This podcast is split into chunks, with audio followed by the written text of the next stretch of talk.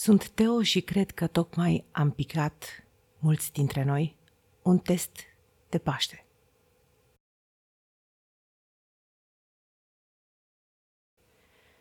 În ultimele zile, pe toate rețelele de socializare apar fotografii cu uh, imagini frumoase și calde care ne îndeamnă să fim mai buni, să ne ajutăm unii pe ceilalți, să fim diferiți, pentru că e sărbătoare – în această dimineață a murit Răzvan Ciobanu, unul dintre oamenii pe care i-am cunoscut îndeaproape și care mi-a dat o ultimă lecție despre oameni.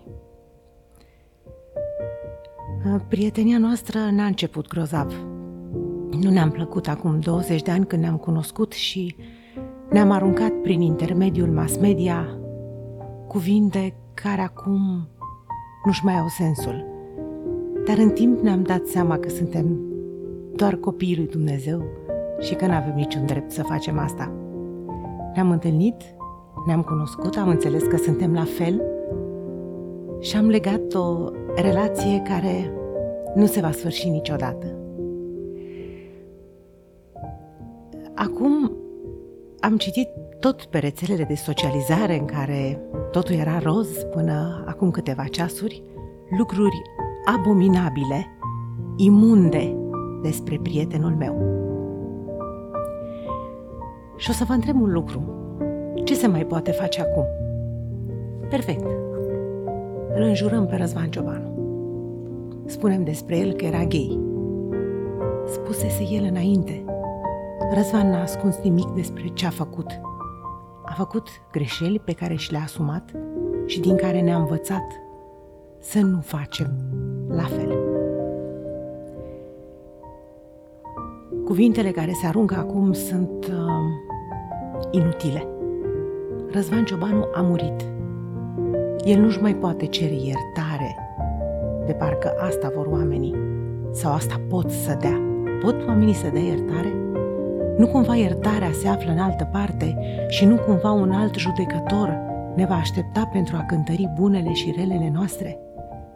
Din spatele unor tastaturi, putem noi, oamenii, să aruncăm atâta venin înspre un om care în acest moment se află pe cel mai important drum din viața lui, din moartea lui. La ce folosește să facem asta? Nu eram mai buni?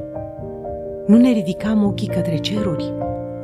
Ne-am oprit brusc doar pentru că omul care a murit își recunoscuse greșelile?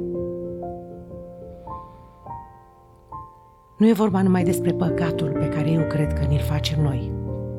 Pentru că noi acum ne facem un mare păcat, făcând ceea ce facem, aruncând cu noroi în imaginea unui om care nu se poate apăra.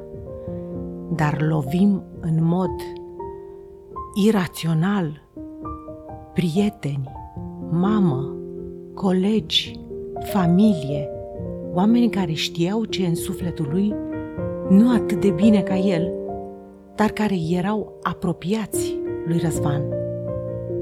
Iar noi, fără să ne asumăm o secundă ceea ce facem, fără durere în suflet, în loc să ne gândim la ceea ce s-a întâmplat, la faptul că am pierdut un om, îl înjurăm pe cel care merge către ceruri în sfântă zi de Paști.